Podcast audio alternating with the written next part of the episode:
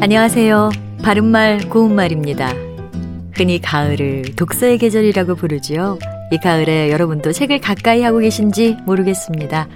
오랜 기간에 걸쳐 꾸준히 잘 팔리는 책을 스테디셀러라고 합니다. 이런 책의 앞부분이나 뒷부분에 보면 초판, 2판, 3판 같은 것이 쓰여 있는데요. 그 책의 출판 역사를 파악할 수 있습니다. 초판이란 것은 서적의 첫 출판 또는 그 출판물이라는 뜻으로 책을 인쇄해서 만든 처음 판을 두고 하는 말입니다. 그리고 재판은 이미 간행된 책을 다시 출판함 또는 그런 출판물이란 뜻으로 한 번 낸 책의 판을 부분적으로 고쳐서 거듭 펴내는 것을 말합니다.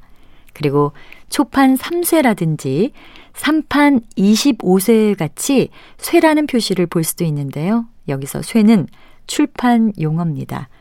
책을 똑같은 내용으로 다시 출간할 때 그 출간 횟수를 세는 단위를 나타내는 말입니다. 처음 출간한 책이라면 초판 1쇄가 되는 것이죠. 따라서 초판으로 찍은 책이 다 팔려서 초판본 그대로 한 번 더 인쇄했다면 재판이 아니고 초판 2쇄라고 하는 것이 맞습니다.